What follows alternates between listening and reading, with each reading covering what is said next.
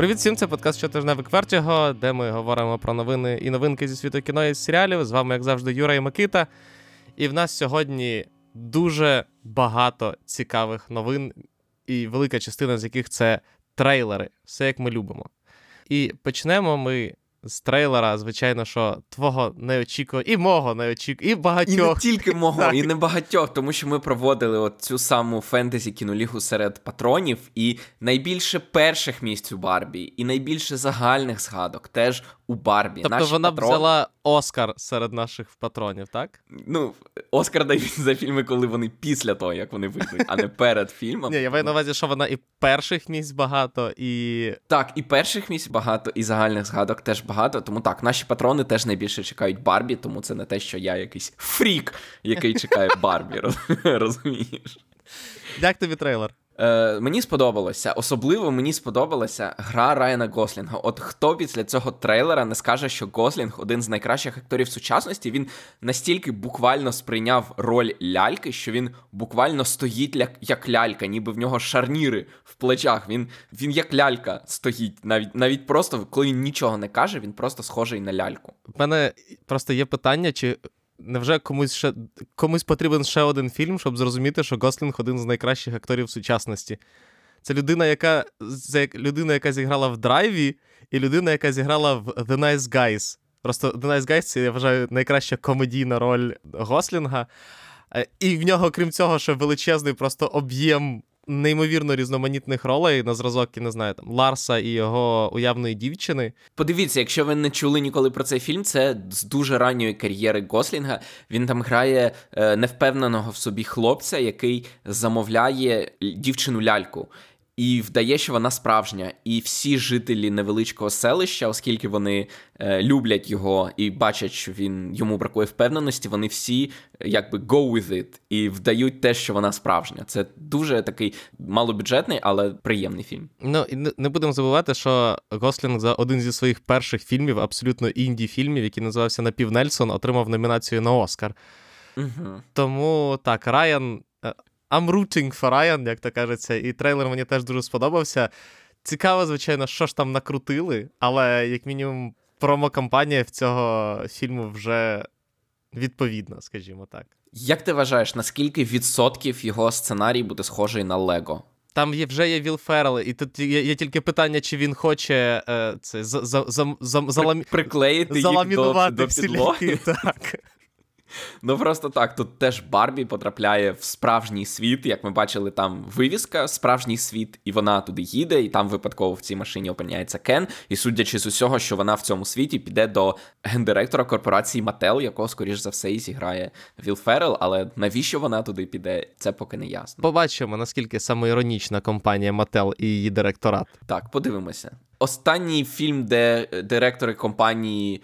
змагалися в іронічності, це Nike, і вийшло не дуже іронічно. В Air, коли компанія дозволила сміятися з гендиректора, але поважати компанію і її продукцію.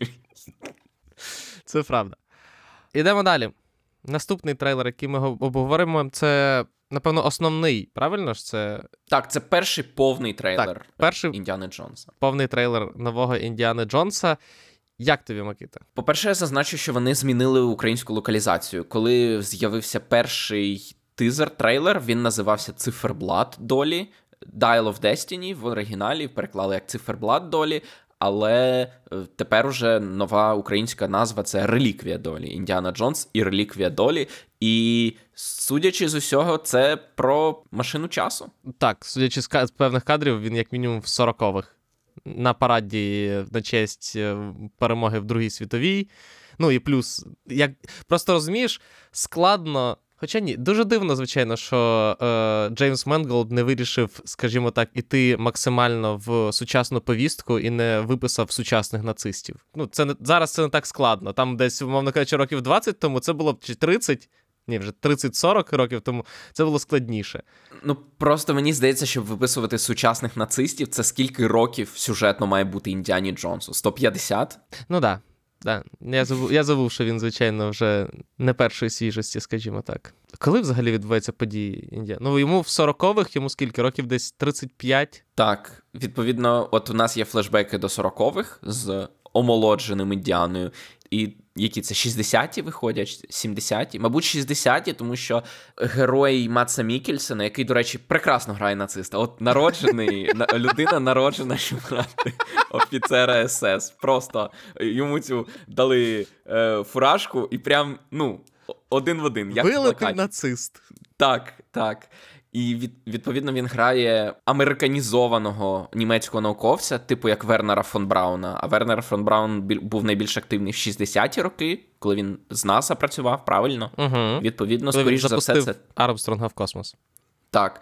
І, скоріш за все, це десь теж шістдесяті роки. Подивимося. Трейлер від... виглядає бодренько, і враховуючи, що за фільмом стоїть Джеймс Менголд, скажімо так, є певна впевненість в мене, як мінімум. Мені ще сподобалося в одній зі сцен, героїня Фібі Волер-Брідж щось коментує, і вона дивиться при цьому майже в камеру. Вона буквально зовсім трошки дивиться не в камеру, от, але репліка там щось, ну, якась там іронічно-комедійна, і вона майже дивиться в камеру. І я думаю, що це не випадково так, і мені цікаво, чи були якісь невдалі кадри, де вона все-таки дивилася очима в камеру, як, як її героїня в погані. Тому що не може інакше? Ну, це те, що зробило її успішною. Подивимося, що буде з її Ларою Крофт. До речі, до речі, чи може це бути пов'язано з Ларою Крофт? Вона тут, по суті, тренується бути Ларою Крофт. Вона теж грає шукачку пригод, вона теж лазить в печерах, розгадує таємниці. Тому нам, нам це маленькими такими, знаєш, уривочками показали, але от те, що у нас буде, скажімо так, класична Індіана Джонсіна, коли вони там по печерах, роз... щось, якісь каміння на них котиться, вони відсувають якісь е, входи. Мені здається, що це теж буде, і, відповідно, вона буде такою шукачкою пригод, як Лара Крофт. Уяви, якщо Фібі Волер-Брідж реально зіграє Лару Крофт, наскільки бомбане в о, фанатів Лари Крофт. В них від Алісі, від них від Алісії Вікандер бомбило. Ну як, чому? Тому що груди недостатньо великі. Ну, тобі від чого ще може бомбити в цей фанатів Лари Крофт? Я тебе прошу. Там чисто виключно один конкретно... Ні, два. Це розмір грудей і кількість відкритого тіла. Ну, це все. Невисокої ти думки про фанатів гри?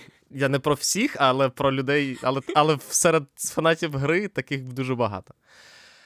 Ідемо далі. Новий трейлер «Секретного вторгнення» від Marvel з Семюелем Л. Джексоном в головній ролі. Це, я так розумію, скоріш за все, серіал, який закриє арку Ніка, Ніка Фьюрі. Фьюрі. Так, Ніка Фьюрі. Що ти скажеш, Микита? Я скажу, що не вдається поки трейлерам якось розігріти мій ентузіазм до проекту. Він здається якимось, не знаю... Прохідним. От він здається прохідним. Він здається таким, що чи справді хтось хотів його зняти? Це знов-таки питання, яке ми задаємо часто, коли говоримо про останні фільми Марвел. Е, коли я дивлюся трейлер Барбі, я вірю, що Грета Гервік і Ной Баумбак хотіли зробити щось цікаве і справді хотіли його зняти. Навіть трейлер Індіани Джонса схожий на те, що Джеймсу Менголду, можливо, було цікаво його знімати. Я дивлюся на таємне вторгнення, і я не знаю, чи було справді людям важливо його зняти. Можливо, можливо, це буде як з Андером. Всі такі, та що ж ти, ті зоряні війни? А потім ого, ого, а може й ні. Він, принаймні, хоче грати на тій самій території, що й громадянська війна чи зимовий солдат. Ну, зимовий солдат. Зимовий той, який солдат. Був, так, найбільше хотів бути схожим на якийсь політичний шпигунський трилер. І тут, власне, те саме. Ми знаємо, що глядачам платформ дуже добре заходять шпигунські трилери і на Netflix, і на Paramount, і тепер на Disney Plus теж буде власний шпигунський трилер. Але з інопланетянами і Marvel, бо, бо це Disney Plus. Бо як інакше. До хорошого і цікавішого Марвела. Новий трейлер Людини-павука крізь Всесвіт. Як тобі, Микита? Скільки разів я за подкаст скажу? Я не знаю, чому ти завжди починаєш, як ти, як ти, Юра? Е, я нормально. А трейлер що? е, трейлер класний. Ми з Сашою його обговорювали, вона така, ой, блін, можливо, він буде надто кольоровий, надто вже, знаєш, вони захочуть зробити ще його яскравішим і анімаційнішим, і, можливо, буде занадто. А я кажу їй, ти бачила трейлер «Русалоньки»? Людині-павуку треба дуже постаратися, щоб урівноважити кількість темних і похмурих трейлерів на ринку. Так. Тому в мене, мені абсолютно зайшов. Я чекаю від Людини-павука саме цього. Але поки не ясно, в чому буде сюжет. Мені не дуже подобається тема, що всі люди-павуки полюють за однією людиною-павуком, за Майлзом Моралесом. Якось Мігель Охара поки що з цього трейлера здається не дуже позитивним персонажем, але... подивимось. Ну, але, не знаю, судячи зі всього, тут буде якийсь доволі складний, складний сюжет. Ну, я маю на увазі складний, складний з точки зору вибору, вибору Людини-павука. Враховуючи, що вони згадують і смерть дядька Бена, і про те, що ти не можеш згад... врятувати всіх. І оця от класична дилема врятувати одну людину чи врятувати світ. Угу. Побачимо. Побачимо. Останній супергеройський трейлер на сьогодні. Це трейлер фільму, про який дуже довго нічого не було відомо, хоча виходить він вже буквально через три місяці. Це «Синій жук» від ді сі. І як тобі, Юра? Ха, я перший встиг. Він дуже нагадує, напевно, Людину-павука, Джона Вотса першу. Але він їй нагадує почат... ну, початок трейлеру, коли тобто є звичайний хлопець, який отримує... Е... Якого кусає комаха? Ну, майже. Mm. Майже, так. Який отримує цього скарабея, який, типу, виявляється суперзброєю, і він не дуже розуміє, що з цим...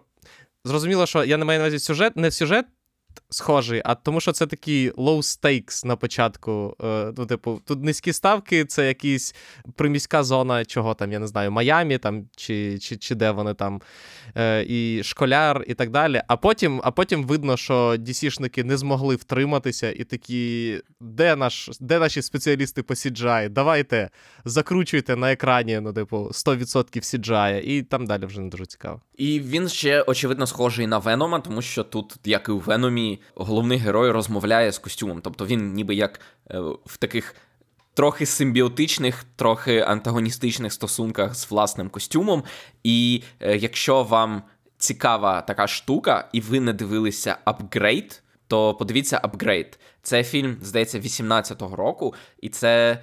абсолютно така сама ідея, але це вже трошки комедійний, науково-фантастичний екшен і дуже якісно е, знятий фільм Ліванела. О, він після цього зняв «Людину-невидимку» і подивіться, коротше, Апгрейд. Він і кращий за Венома, він і кращий, поки схожий за Синього жука. Перейдемо до великих, великих, великих новин. Їх одразу три цього, цього тижня, прям великих новини. Перша новина – це, звичайно, те, що Ворнери нарешті підійшли впритул до того, щоб е, анонсувати серіал по Гаррі Поттеру. Але після років спекуляцій, що ж це може бути, яку історію в цьому всесвіті розповість серіал, все виявилось доволі прозаїчно. Ну, ще не виявилось, але може виявитися доволі прозаїчно. Серіал може просто екранізувати книжки. Ідіотизм. Так. Я не розумію. Тобто... Це все одно, якби Дісней купив «Зоряні війни» і замість того, щоб робити нові епізоди, просто перезняв би четвертий, п'ятий, шостий. В форматі серіалу. В форматі серіалу, нехай, нехай в форматі серіалу. Щоб, розумієш, поглибити персонажів. Я, ну, просто в цьому випадку мені найбільше не зрозуміло те, що я вважаю, що однією з найбільших плюсів чи найбільшої доданої вартості, які отримав Поттер від Ворнерів, це саме візуальний стиль, які розробили, коли знімали «Повний метр». Тобто весь цей... Е... те, як виглядає Гогвартс, шрифти, зо... візуальний стиль, я маю на увазі, там е... герби факультетів і так далі і тому подібне. Все, що оточує Гогвартс і те, на чому заробляють мільярди на е... мерчі, воно все реально дуже класно виглядає. І, умовно кажучи, коли ти граєш в той самий Hogwarts Legacy, це один з... одна з штук, яка от тебе заохочує далі подорожувати в, цій, в цьому всесвіті. А тут, мені цікаво, Ворнери, ну, типу, просто в тому самому сеттингу з тим самим Гогвартсом просто зроблять серіал? Чи вони вирішать reinvent all of this? Перевинайти все і зробити з нуля абсолютно... Я думаю, це ж доводиться зносити всі парки, які вже побудовані, схожі на такий Гогвартс. Я думаю, вони на таке не наважаться. Але більше того, от дивись, якби хтось сказав, ми будемо екранізувати «Володаря перснів» у вигляді серіалу, то мені здається, було б більше ентузіазму, тому що є більше літературної, скажімо так, передумови, багато повикидали. Плюс з'явиться Том Бомбаділ. Тут вже точно з'явиться Том Бомбаділ. Чому Том Бомбаділ важливий для історії? Слухайте в подкастах Радіо Палантир. Так. Але от, Юра, як людина, яка фанат Гаррі Поттера, чи є якась подія з книжок, яку ти вважаєш незаслужено пропустили фільми, і яку ти вважаєш обов'язково треба було б додати в серіал? От е, яка виправдовує взагалі формат серіалу, який, головна його відмінність від фільму буде в тому, що він буде на чотири години довший. Якщо ви не впевнені, що я достатньо фанат Гаррі Поттера, то послухайте Поттероловів. І зрозумієте, що складні в мене стосунки з Поттеряною. Насправді, слухай, ну я скажу чесно, крім перших двох книжок, о, ну, перших двох фільмів, які, ну, майже все цікаве забирають з книжок, майже все. Всі решта книжок, насправді, мають достатньо цікавих подій, які б, які б можна було екранізувати. Особливо п'ята частина. Ну, типу, в п'ятій частині там абсолютно спокійно набереться на, на сезон пригод. Тут питання в тому, що, е, знову-таки, мені здається, що фанатам Поттера, ну, типу, це і мені, і з тих, наприклад, відгуків на Hogwarts Legacy, які були і загалом з того, що я знаю і чую навколо, е, якраз, ну, типу, е, Поттера всі люблять за те, що він е, дозволяє себе відчути е, учнем школи, в якій тобі хочеться вчитися. Ну, типу, вона, це, це старий замок, там якісь всі прикольні штуки, прикольні предмети і так далі. І, в принципі, по ідеї, серіал мав би частково, знаєш, типу, дати нам відчути цю рутину, яку ми не відчуваємо в фільмах. Тут тільки питання, як це буде зроблено, і я насправді не вважаю, що це прям, типу, жахлива ідея, і там немає нічого нового знімати і так далі. Тут просто питання в тому, як до цього підійти, і, ну, це доволі, скажімо так, унікальний продукт для ринку. Ну, ніхто раніше, по факту, не, не повторював свою ж франшизу.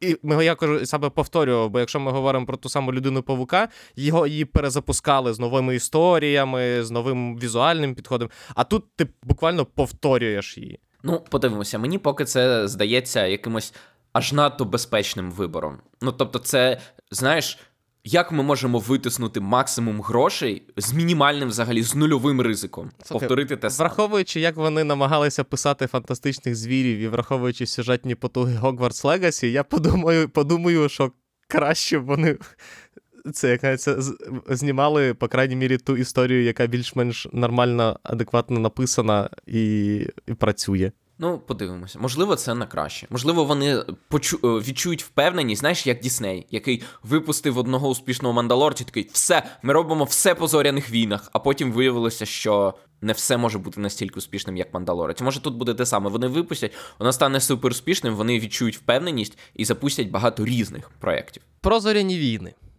Е, відбулася Star Wars Celebration подія, на якій ми отримали кілька е, дуже цікавих новин. І найбільша новина – це в тому, що, попри те, що кілька тижнів тому вже, ми вже раділи з приводу того, що нарешті стало менше анонсованих проєктів по Зоряних війнах, ця, скажімо так, радість тривала недовго. Тому що на нас чекає, що, Микита? Три фільми по Зоряних. Нова трилогія. Не трилогія. Трилогія – це коли фільми поєднані. А фільми тут будуть максимально роз'єднані між собою. Вони всі відбув... Між ними будуть сотні тисяч років. Ні, Микита. Ну, добре, десятки тисяч років. Мова про те, що нас чекає продовження історії Рей. Поки що одним фільмом. Не був. В франшизі Зоряних війн, якщо мова йде про скай... Скайвокери, не отримують один фільм. Скайвокери живуть трилогіями. Але так, у нас е... анонсовані три фільми. Один про Рей, один про витоки сили, про зародження сили, я не знаю, як це, але це буде робити Джеймс Менголд, і це дуже дивно, коли ти такий, що? А потім такий, Джеймс Менголд? Окей. А ти ще читав, які фільми Менголд називає як взірці для свого майбутнього фільму? Я бачив, що тільки... А, right.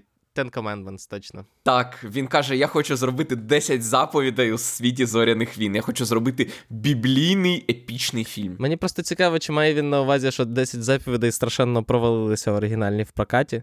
Страшно, вони були найдорожчим фільмом на той момент, в двадцятих, і вони неймовірно провалилися в прокаті. І я думаю, чи хоче Джеймс Менголд повторити цю е, ситуацію? Е, я не знаю, але це, це цікаво. Це цікаво, мені цікаво, чи будуть згадані мідіхлоріани в цьому. Ну, не, можуть не бути згадані мідіхлоріани. Все-таки мідіхлоріани – це частина канону. Так, я просто маю на увазі, буде смішно, якщо зніметься цілий фільм про те, як створилася сила, і в цьому фільмі жодного разу не будуть згадані канонічні мідіхлоріани, які є офіційним виміром сили. Ну, не думаю, що хтось, крім Джорджа Лукаса, буде засмучений, якщо чесно. Як ти думаєш, Лукас взагалі дивиться нові проекти? Я теж тільки що хотів сказати, але він, скоріш за все, навіть не дізнається про це. Ну от, хто йому про це скаже, а сам. І нас чекає фільм нарешті, нарешті.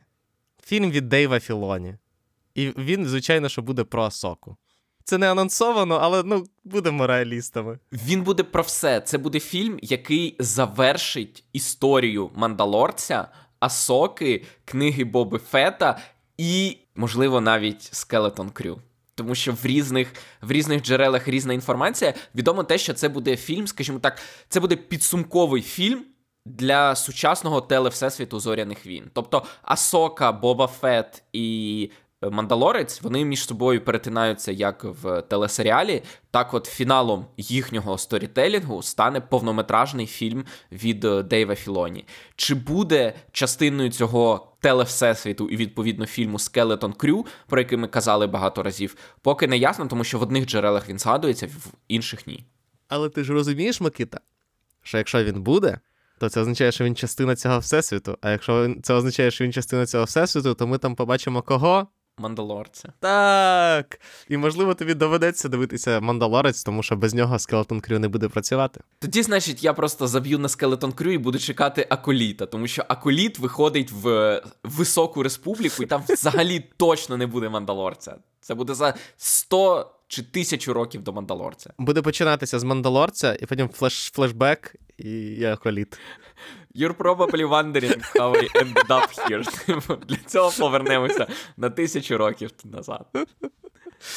І, окрім анонсу о, цих фільмів, ми побачили перший тизер Асоки, яка скоро вже має вийти. Так, вона виходить влітку, влітку, влітку вона так, виходить. влітку вона виходить. І е, що ти скажеш, Микита, про це?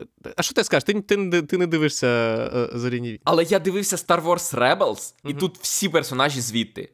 Тут ми звідти бачимо Сабін, ми тут звідти бачимо Херу, ми тут звідти бачимо Трауна, і я так зрозумів, що маленька оця голограма – це Езри Бріджера. Відповідно, я гарантую, що він тут з'явиться. Це просто Філоні, який зняв Star Wars Rebels, повстанці, мультсеріал. Він просто отримав гроші на те, щоб його перезняти в лайв-екшені. Тобто ти будеш дивитися? Я не знаю.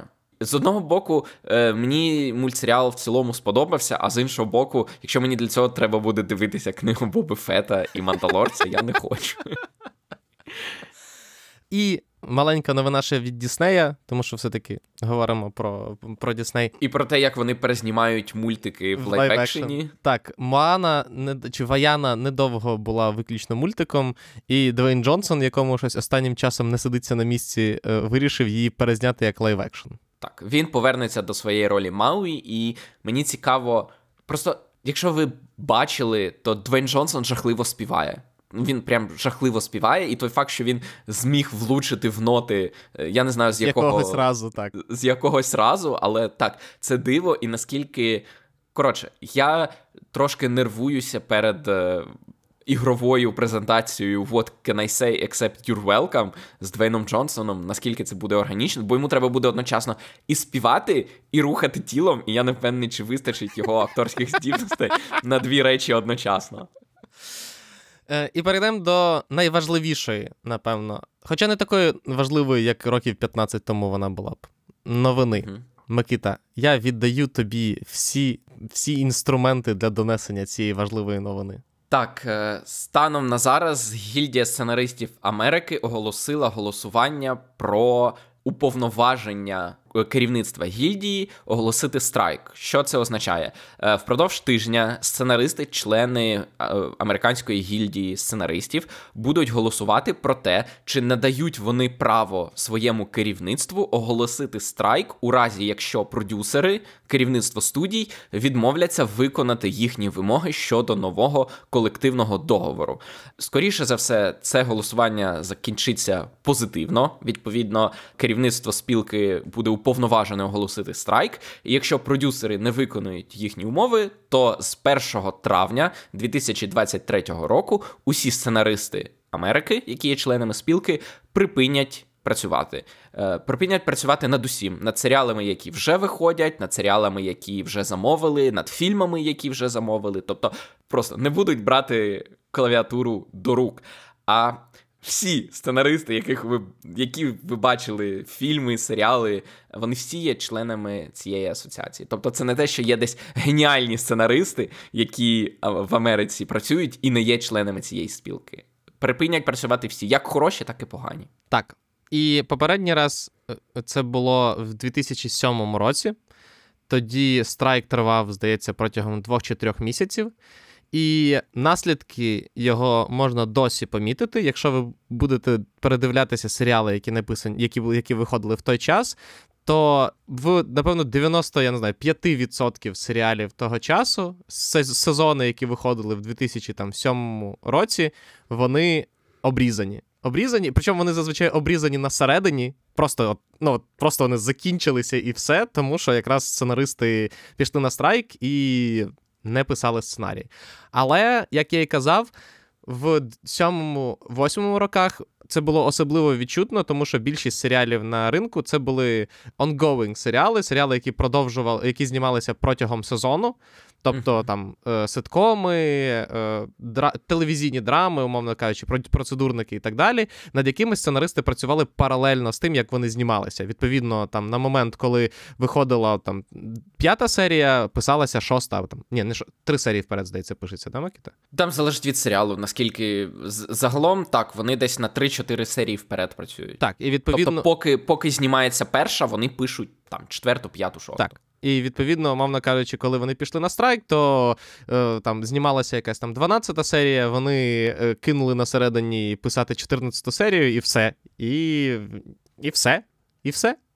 А зараз, враховуючи, що більшість серіалів виходять на стрімінгів і замовляються завчасно, і знімаються одразу сезоном, то велика ймовірність, що це відчутно буде, звичайно, тому що студіям доведеться переносити вихід серіалів, але ось такого різкого, там, скажімо так, ситуації, коли серіал не закінчив сезон, тому що сценаристи пішли на страйк, напевно, вже не відбудеться. Так, тобто в дві тисячі двадцять третьому році ми наслідків цього взагалі майже не побачимо. Наслідки можливі з'являться вже в наступному, двадцять четвертому році, і взагалі ми з Юрою багато говорили цього року вже про продовжені серіали, і зазвичай в січні-лютому серіали не продовжують. Зазвичай їх продовжують пізніше. Але в студії розуміли, що страйк на носі, і тому вони завчасно продовжували серіали, щоб у сценаристів з січня по перше травня був час встигнути написати якісь серії, щоб їх в разі страйку можна було взяти в роботу. Давай взагалі про те, чому вони страйкують, в чому головна причина страйків. Головна причина страйку в тому, що вони хочуть змінити систему компенсації за роботу в міні-кімнатах. Вони хочуть більше грошей. Навіть не більше грошей. Е, просто... просто грошей. Просто грошей. Перенесемося, перенесемося от в п'ятнадцять років тому.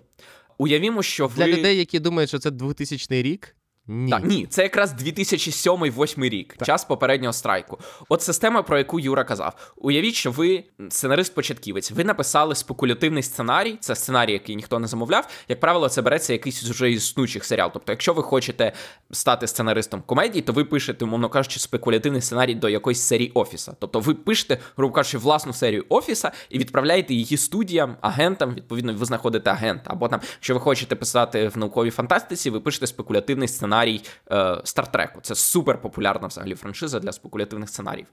Е, вас набирають на роботу, і ви спочатку працюєте в сценарній кімнаті, але не повноцінним сценаристом. Ви працюєте асистентом. Тобто, грубо кажучи, сценаристи всі разом працюють, а ви, наприклад, записуєте те, що вони кажуть, або там трошки їм допомагаєте. сезон ви так працюєте, ви набираєтесь досвіду, на наступний сезон вас вже, ви вже стаєте членом сценарної кімнати, ви вже працюєте над серіями, може ви пишете одну серію або дві серії, а вже на третій сезон, можливо, якщо ви там проявите себе добре, ви отримуєте ще більше серій, а на четвертий сезон вас уже кличуть в інший серіал, працювати там шоуранером або одним з головних сценаристів. Тобто є вертикаль.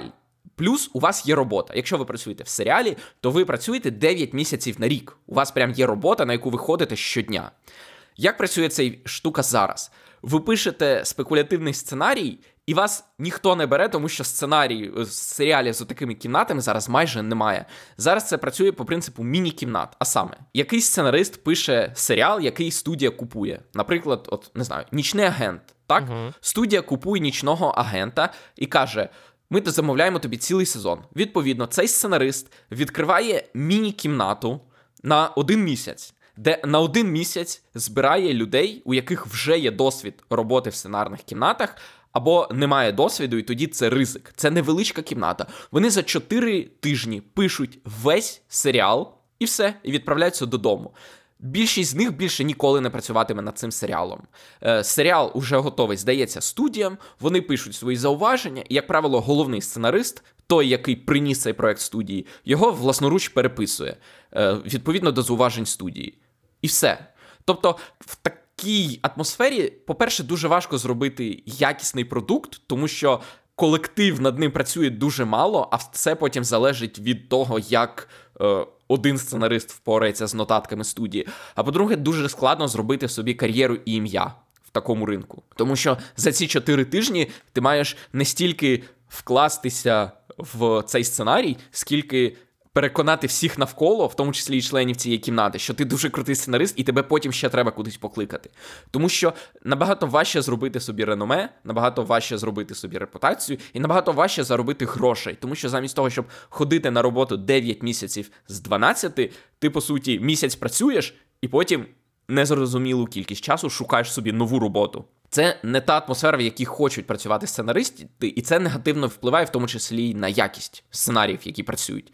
І, відповідно, вони хочуть це змінити. Як саме, не знаю. Зрозуміло, що заборонити міні-кімнати ніхто не зможе, але, можливо, якісь будуть мінімальні рамки, тобто скільки, як мінімум, може працювати така кімната. Зрозуміло, що більша компенсація для людей, які працюють в цю кімнату, тому що чотири тижні працювати за мінімалку, щоб потім компанія випустила цілий сезон. Тобто, грубо кажучи, раніше ти дев'ять місяців працював, і компанія випускала один сезон серіалу, а тепер ти чотири тижні працюєш, і це перетворюється теж на один сезон серіалу. Компанії набагато вигідніше, тому що вона платить в N, в N разів менше зарплати. Тобі, як сценаристу, взагалі невигідно. І тому це одне з головних питань, які будуть предметом обговорень. Також, як не дивно, в останній момент е, спливло питання штучного інтелекту. Вони хочуть, щоб це якось е, не забороняти студіям використовувати штучний інтелект, але якось обмежити. І всі кажуть, що якось зарано про це говорити, але я нагадаю, що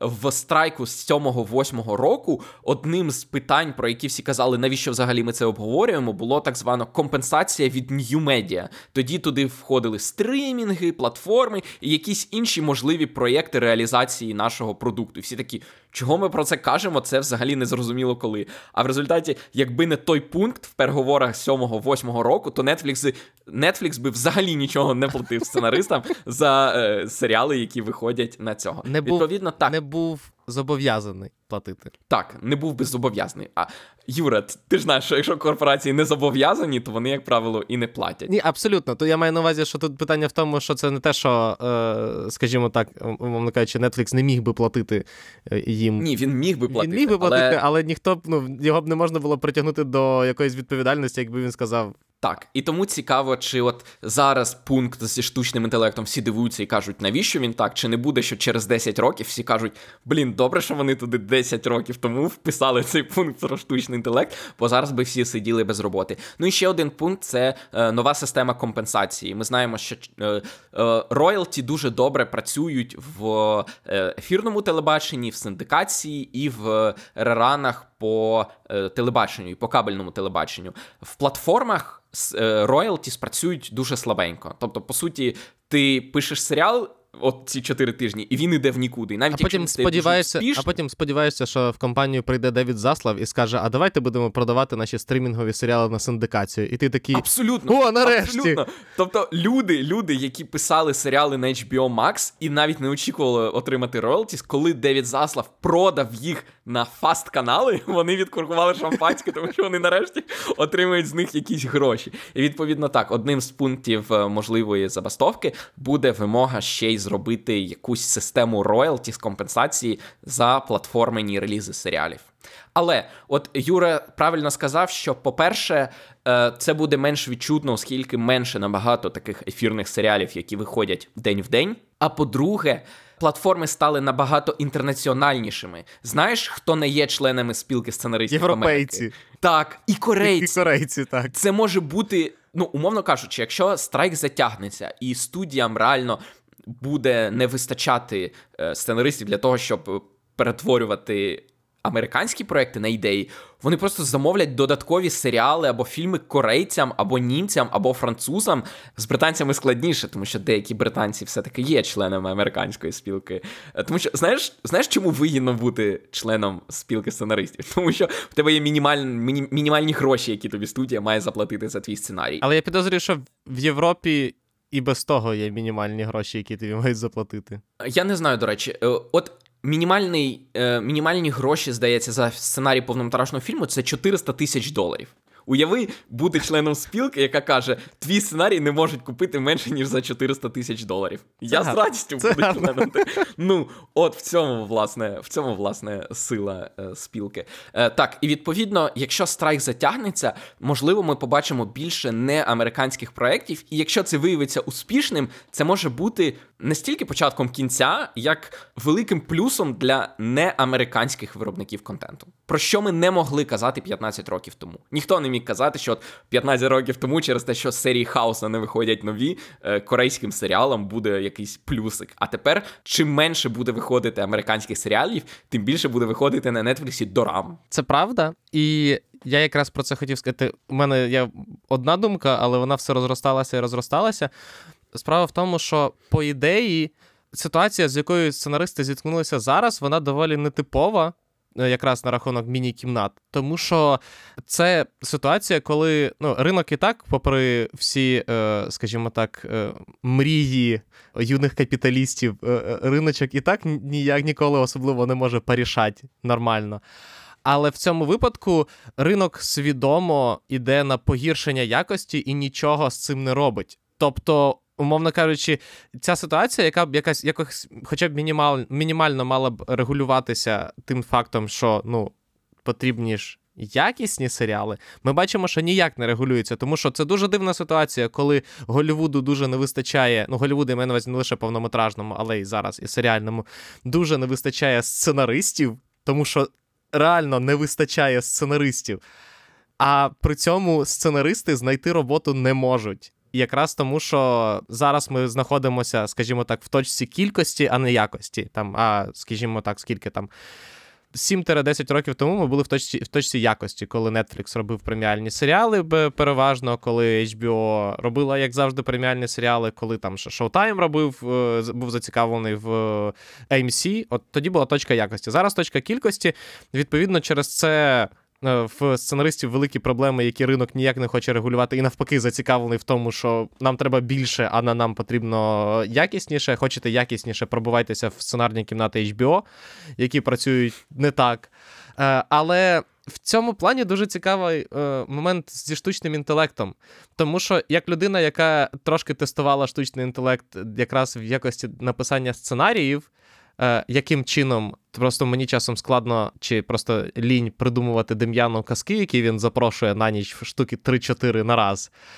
Я вирішив спробувати скористатися чат джі пі ті для того, щоб він йому повигадував казки. І це, це з одного боку ніби зручно, тому що замовлення часом в Дем'яна дуже дивні. Ну, ті, в кого є діти, вони прекрасно розуміють, про що я.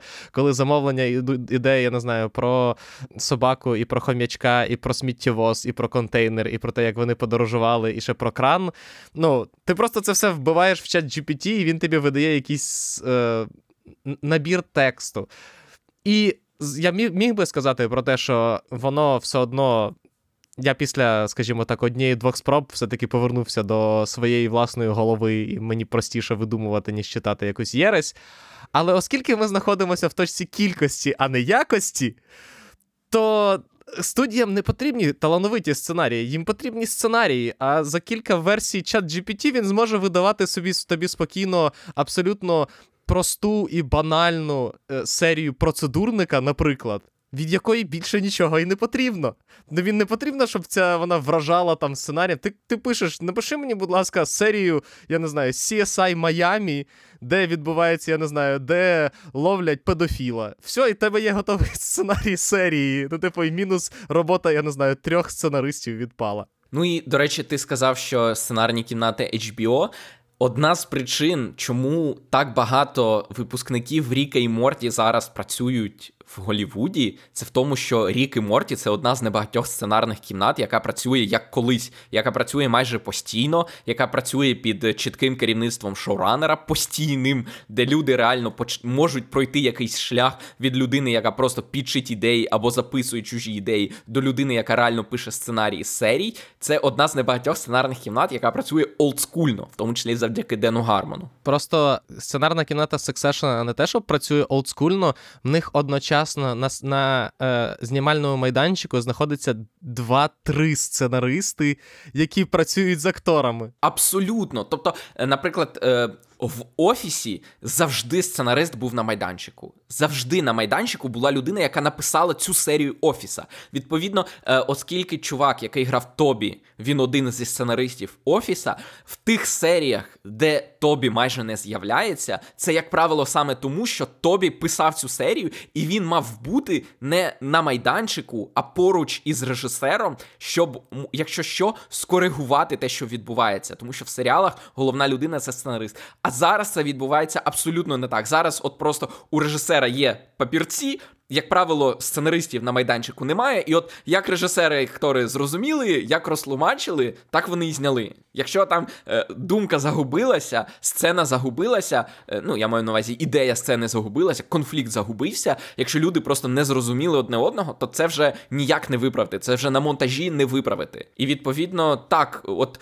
е, скажімо так, класичний серіал нульових років зараз в такому, в такому форматі він вже не знімається. Зараз немає сценаристів на майданчиках, зараз немає кімнат, які працюють постійно. Зараз є от просто, скажімо так, кімната швидкої генерації сценаріїв. Вона генерувала сценарій і до побачення. Є. Тут цікава штука, що е, в нинішній, нинішньому якраз Голлівуді це дивна е, ситуація, тому що, як ми сказали, кімнати є, просто їх мало. Але їх не про... ну, тобто це не те, що їх менше порівняно з тим, скільки їх було в минулому, напевно, трохи менше, але просто враховуючи кількість серіалів, які виходять, то, відповідно, співвідношення зовсім різне. І, по факту, це не означає, що хороших серіалів стає... стане менше. Ні, тому що, ну, типу, є, ну, типу, в моментах, коли компанія зацікавлена в хорошому серіалі, тобто, ну, типу, умовно кажучи, коли Apple купує новий проект Вінса Гілігана, то всі прекрасно розуміють, що там сценарна кімната буде працювати відповідно. Чи там, я не знаю, в новому проєкті Джесі Армстронга після Succession, чи там в проєкті Рафаеля Боба Воксберга, чи ще в когось. І по факту ці, е, цей страйк, він не про якісний підхід до, е, до сценаріїв, а якраз про те, щоб якось врегулювати оце от, оцю от решту ринку, яка створює якусь незрозумілу кількість решта контенту. Решта ринку це скільки? дев'яносто п'ять відсотків, так. Тому, але я ж кажу, це цікава ситуація, це просто ці п'ять відсотків, їх ніхто не ужимає, ну, типу, їх ніхто не утискає, скоріше навпаки, з цих дев'яносто п'ять відсотків рано чи пізно винирює там один-два хороших сценаристи, які отримують владу і можливість, тому хороших е- серіалів менше не стане. Тому це голов... тут головне... Внаслідок страйку. Внаслідок страйку. Бо під час страйку їх цілком імовірно стане менше. Так, це правда. Ну, подивимося, до чого це приведе. Так, і на рахунок того, що ти сказав про міжнародний вплив, цікаво, цікаво, цікаво, що воно буде. Треба було писати, звичайно, спецвипуск, Микита, про, про страйк сценаристів. Я не думав, що це займе стільки часу, я скажу чесно. Швидко, що в нас залишилося з просто новин? По-перше, Netflix вперше в історії компанії замовили пілот І хотіла б сказати, що невже це настільки поганий серіал, що йому замовили пілот, але це, типу, з хороших серіалів поганий серіал, тобто, ну, поганих сері... поганим серіалом пілоти не замовляють. Так, це комедія Little Sky з Самарою Вівінг у головній ролі, і замовили пілот для того, щоб подивитися на тон серіалу, тому що це має бути комедійний серіал, і вони вирішили... Джерела повідомляють, що ідея Нетфліксу подобається, але вони не впевнені, чи тон збігається з ідеєю і тим, що вони очікують. Тому вони заказали пілот, щоб подивитися, яким буде фінальний тон серіалу. І ринок такий. Мало того, що страйк сценаристів, так ще й Нетфлікс почав знімати пілоти. Куди все котиться? Куди... Добре, що є Амазон. Добре, що є Амазон, який не зупиняється. Але, до речі, про Амазон ми цього тижня нічого не говоримо. Але, скажімо, ще з новин, це те, що Хлої Джао зніме фільм про дружину Шекспіра.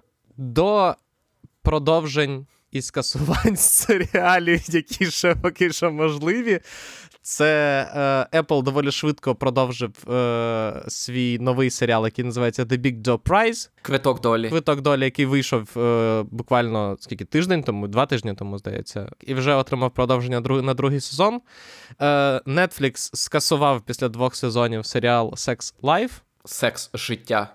Як в перекладі, дякую, дякую, Микита. Е, і е, Fox скасували свою е, медичну драму після шести сезонів, яка називалася The Resident. До новин кастингу. Остін Батлер не буде грати Елвіса. Хоча, здав... Хоча, мені здається, він досі думає, що він грає Елвіса, але він не буде грати Елвіса. Він зіграє кримінального боса в екранізації книжки е, Дона Вінслоу. Так, причому книжку називають поєднанням Одіссеї, Іліади та Енеїди з кримінальними історіями. Тому він зіграє ватажка однієї з кримінальних родин. Там є, буде власна Єлена Троянська, яка розділить дві родини. Я не знаю, він, мабуть, буде греком, ахейтом. Хто буде грати троянську частину цієї кримінальної драми? Поки не зрозуміло, але це буде повнометражний фільм, і якщо він стане успішним, то це буде перший фільм трилогії. Питання тільки, де Еней? Так Еней же ж теж з Троянської війни пішов. Ну, так я, ж, був. я маю на увазі, що якщо тут і Іліада, і Одіссея... Це спін-офф, і... це спін-офф буде. Це реальний вже. Ну. Абсолютно. Ідемо далі. Майкл Манн, можливо, зніме продовження одного з найкращих кримінальних фільмів всіх часів, а саме «Хіт». Так, він написав роман «Хіт два», який вийшов торік, і тепер Warner Brothers хочуть купити цей роман для того, щоб зняти з нього сиквел фільму, і в ньому, ймовірно, зніметься Адам Драйвер. Але це цікава, до речі, ситуація, коли режисер, тобто зазвичай режисера уламують, щоб він зняв другу частину, навіть якщо в нього особливо немає ідей, а тут він вже написав роман цілий, і вони такі, що тут взагалі думати? Тут підписувати треба, сказав Девід Заслав. Ми знаємо, що Заслава просто тягне на кримінальні фільми минулого століття, це його особисте, особисте це у нього. Роберт Де Ніро після того, як е, знайшов собі серіал на Нетфліксі, вирішив не зупинятися, тому що, як знаємо, Де Ніро любить заробляти, не тільки грати хороші ролі. А... Хороших ролей в нього було достатньо, скажімо так, а заробляти... А грошей завжди можна більше. Так, тому він для себе знайшов ще серіал на Paramount+. Так, він зіграє інформатора в якійсь там величезній, величезній кримінальній справі. Фільм «Ауткам» Джона Хілла, про якого ми говорили раніше, коли е, до касту додався Кіану Рівз, купили Apple. Так, це буде чорна комедія про зірку Голлівуда, яка, яку шантажують якимось відео з минулого, причому Гіл буде сценаристом, режисером і одним з акторів, а Кіану Рівз грає головну роль. До речі, знаєш, от в Рівза є, оце от в нього було всередині двохтисячних, пам'ятаєш, це дивна е, його...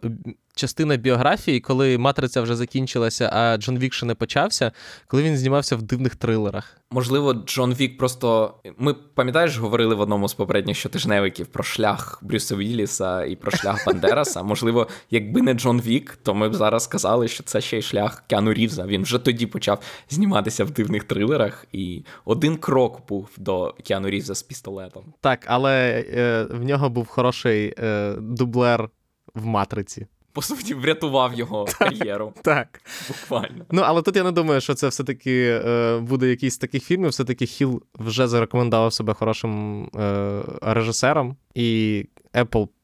Я хотів сказати, що Apple просто так не, не купує фільми, але ну, будемо відвертими. Сиквел фільму X.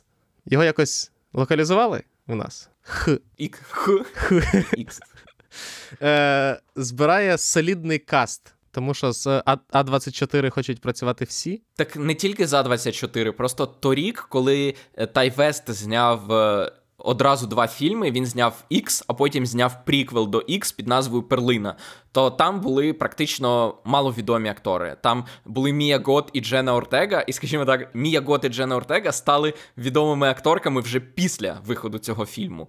А в третій фільм, який зараз от-от починає зйомки, там уже набігло багато людей, які встигли, мабуть, подивитися і X, і «Перлину», і з радістю знімуться в наступній частині. Це будуть і Елізабет Дебікі, і Лілі Колінз, і Бобі Канавалі, і Джанкарло Еспозіто, і Кевін Бейкон, і Мішель Монаган. Вони всі знімуться в третій частині цієї трилогії Тая Веста. Так. До... Повернемося до проєктів Apple. Ми говорили вже про проєкт Echo Valley, в якому зіграє Джуліанна Мур і який напише Бред Інглсбі, сценарист Мейрзестаун. І шоуранер, здається, теж правильно ж? Так, творець, творець. Творець Мейрзестаун, так. Е, до проєкту долучився Домнал Глісон, і, судячи з опису, це буде класична для Apple така жорстка, трагічна драма.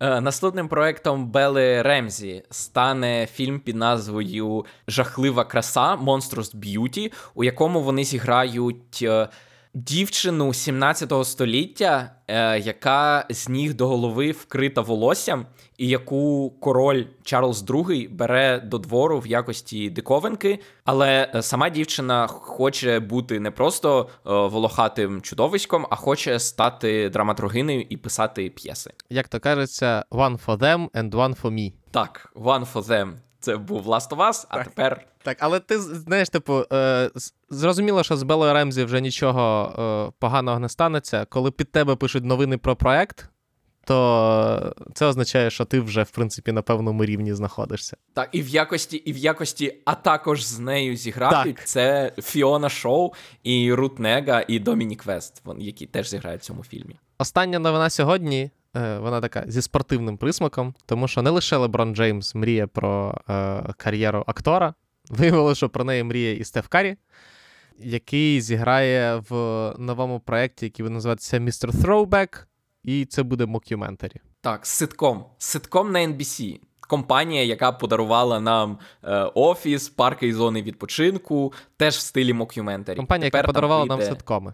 Сучасні ситкоми багато в чому. В тому числі і сучасні мокюментарі ситкоми вона нам теж подарувала. Так, тому Стеф зіграє епізодичну. Самого себе. Епізодичну роль самого себе, так, тому що серіал... Ми не знаємо, наскільки епізодично. Ну, Ми достатньо... не знаємо, в скількох серіях він з'явиться. Ти маєш на увазі, що, в принципі, е, виграв вже все... Якщо вони зніматимуть влітку, то він може знятися в усіх серіях. І, псан... і, це, яка... і десь ближче до Сан-Франциско, то... Так.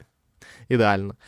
Перейдемо до телепрем'єр. Цього тижня солідний такий пул прем'єр в нас, тому що, наприклад, цієї неділі починається останній сезон «Барі». Колишньої комедії, яка вже давно перестала бути комедійною і стала такою серйозною драмою. В цьому сезоні, який, як Юра сказав, буде останнім, всі серії зняв Білл Гейдер сам. І також інший знаковий серіал останніх років, який починає свій останній сезон цього тижня, це «Дивовижна місіс Мейзел». В п'ятницю на Prime Video виходить останній п'ятий сезон. Що зі свіжачками, Кіта, у нас? Е, зі свіжачка у нас міні-серіали. Е, по-перше, це міні-серіал на Apple Ті Ві плюс, який виходить в п'ятницю і називається «Останнє, що він сказав мені». Це е, міні-серіал виробництва Hello Sunshine, компанії Ріс Візерспун. Е, тут в головній ролі зіграє Джулія Гарнер, а вона зігратиме жінку, яка шукає свого чоловіка, який зник, і, можливо, він був не тим, ким вона думала, він був. Чоловіка зіграв Ніколай Костер-Вальдау, який Джеймі Ланністер з «Гри престолів». а її дочку прийомну зіграла Ангурі Райс, яка зіграла в Мейер зі Стауна. То ти чекаєш, так? В... Да? Ну, через Ангурі Райс трошки, так. Ну і плюс, взагалі, у Hello Sunshine Різ Візерспун доволі непоганий смак на серіали, і вони трошки схожі між собою, але це настільки самоповторення, скільки власна марка, скажімо так. Згоден. Дивно тільки, чому в назві немає означення. Прикметника з означенням розвитку. Так. Остання маленька річ, яку він сказав О, мені. Оце було ідеально, це було чітко. Так, в неділю на Showtime виходить міні-серіал під назвою «Вейко. Наслідки», і це е, дуже серйозний міні-серіал. Він розповідатиме про... Це продовження серіалу «Вейко», який вийшов п'ять років тому, і він розповідатиме про суд над учасниками культу Вейко. І е, в чому серйозність серіалу? В тому, що він каже, що саме з подій у Вейко дев'яносто третього року, по суті, розпочався сучасне постання домашнього тероризму в Сполучених Штатах Америки, і що якби не те протистояння федеральних агентів проти культистів в Наранчо в Техасі, то не було б ні терористичного акту в Оклагомі, який забрав життя там більше ніж сотні американців, і який був безпосередньо пов'язаний з Вейком. І також в синопсисах і творці кажуть, що не було б і постання шостого січня в Капітолії, коли люди штурмували. Коротше, це подія, яка, на думку творців серіалу, навчила американців, що можна воювати проти власного федерального уряду. Ідея, яка в Америці з кожним роком набуває все більш і більш серйозних напівтонів і підтекстів. Солідний серіал. Showtime, звичайно, вміє братися за тему. Так, і Майкл Шеннон зіграє головну роль, тому для серйозного серіалу серйозний актор. І що, все? Що в нас ще? І в четвер на Нетфліксі виходить менш серйозний серіал під назвою «Флоріда Мен» або «Чоловік із Флориди». І з такою назвою можна очікувати, в принципі, комедію, тому що відомий мем про те, що «Флоріда Мен» щось зробив, тому що в Флориді живуть експресивні люди, які люблять робити дивні речі, і дуже часто в газетних заголовках це звучить як «Флоріда Мен щось зробив», і є жарт про те, що це одна людина. «Флоріда Мен» – це одна людина, яка робить всі ці дивні речі. Але насправді це буде не комедія, а драма з Едгаром Раміресом, який вирушає у Флориду, щоб знайти дівчину філадельфійського кримінального авторитета, якому він винен гроші. Перейдемо до кінопрем'єр. Їх цього тижня дві, і вони різні, але обидві цікаві. Перша – це довгоочікувана прем'єра фільму «Люксембург, Люксембург» Антоніо Лукіча, в якому зіграли Аміль і Раміль з «Кургана і агрегата». Фільм розповідає, як два брати їдуть в Люксембург, де помирає їхній батько. Поки що не знаємо, що сказати про фільм, поговоримо про нього в обережно спойлери, я думаю. Микита переживає, чи він буде на цьому записі, тому що він не любить говорити про українське кіно. Тому що він любить українське кіно. Я люблю українське кіно. Він ненавидить українське кіно, він тому і не хоче писати про нього. Якщо, Микита, це неправда, то доведи це і е, запиши. Це... Це, це неправда, я люблю хороше українське кіно. Е, і наступний фільм, який виходить цього тижня, це «Ренфілд». Е, це комедія про Дракулу і про його помічника Ренфілда. Дракулу зіграв Ніколас Кейдж, Ренфілда зіграв Ніколас Голд, і це буде комедія про те, як Ренфілд усвідомлює, що у них нездорові стосунки один з одним, і що він хоче якось вирватися з них. А Кейдж грає, власне, Дракулу. Так. Настільки, наскільки може грати Кейдж Дракулу. На цьому все. Дякуємо, що нас слухали. Дякую, що вислухали цей спецвипуск всередині випуску про е, сучасний стан сценаристики в США. Дякую нашим ЗСУ, що захищають нас і що ми маємо можливість писати ці подкасти. Тому допомагайте ЗСУ, донатьте е, і робіть все можливе. І всі ми робимо все можливе для того, щоб допомогти нашим ЗСУ якомога швидше перемогти в війні з Росією. Е, при цьому... Окрім роботи на перемогу і роботи часом розвіюйтеся, дивіться хороше кіно, дивіться хороші серіали, слухайте наші подкасти, підписуйтесь на нас на Ютубі, на подкаст-платформах, ставте нам хороші оцінки. Якщо ви не хочете співпрацювати, якщо ви не хочете платити Патреону, то знайдіть в наших соцмережах посилання на Buy Me a Coffee і підпишіть, підпишіться на нас там. Ми не знаємо, що до кінця, як це буде працювати, але нам потрібні гроші на армію, звичайно. Тому що е, не знаємо, коли Патреон, Патреон зрозуміє, на що ми витрачаємо гроші, які заробляємо там, але факт лишається фактом. Тому так, шукайте посилання в описі до подкасту. Якщо вам все одно, що там робить Патреон, то підписуйтесь на нас на Патреоні і почуємося в наступних випусках. Па-па. До побачення.